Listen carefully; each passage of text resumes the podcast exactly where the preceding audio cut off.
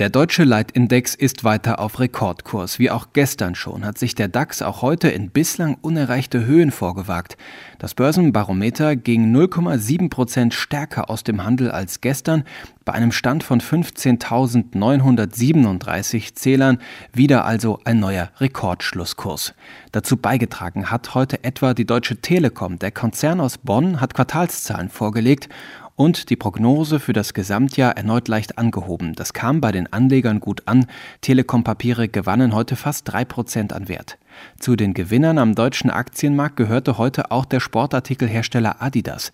Der Konzern hat einen Käufer für die Marke Reebok gefunden, die nun 15 Jahre lang zum Portfolio von Adidas gehört hat.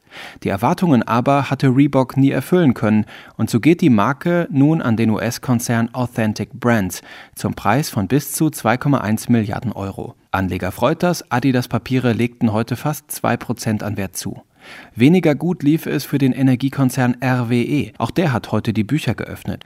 Die Halbjahreszahlen zeigen nun, dass RWE vor allem vom Erfolg der Handelssparte profitiert hat.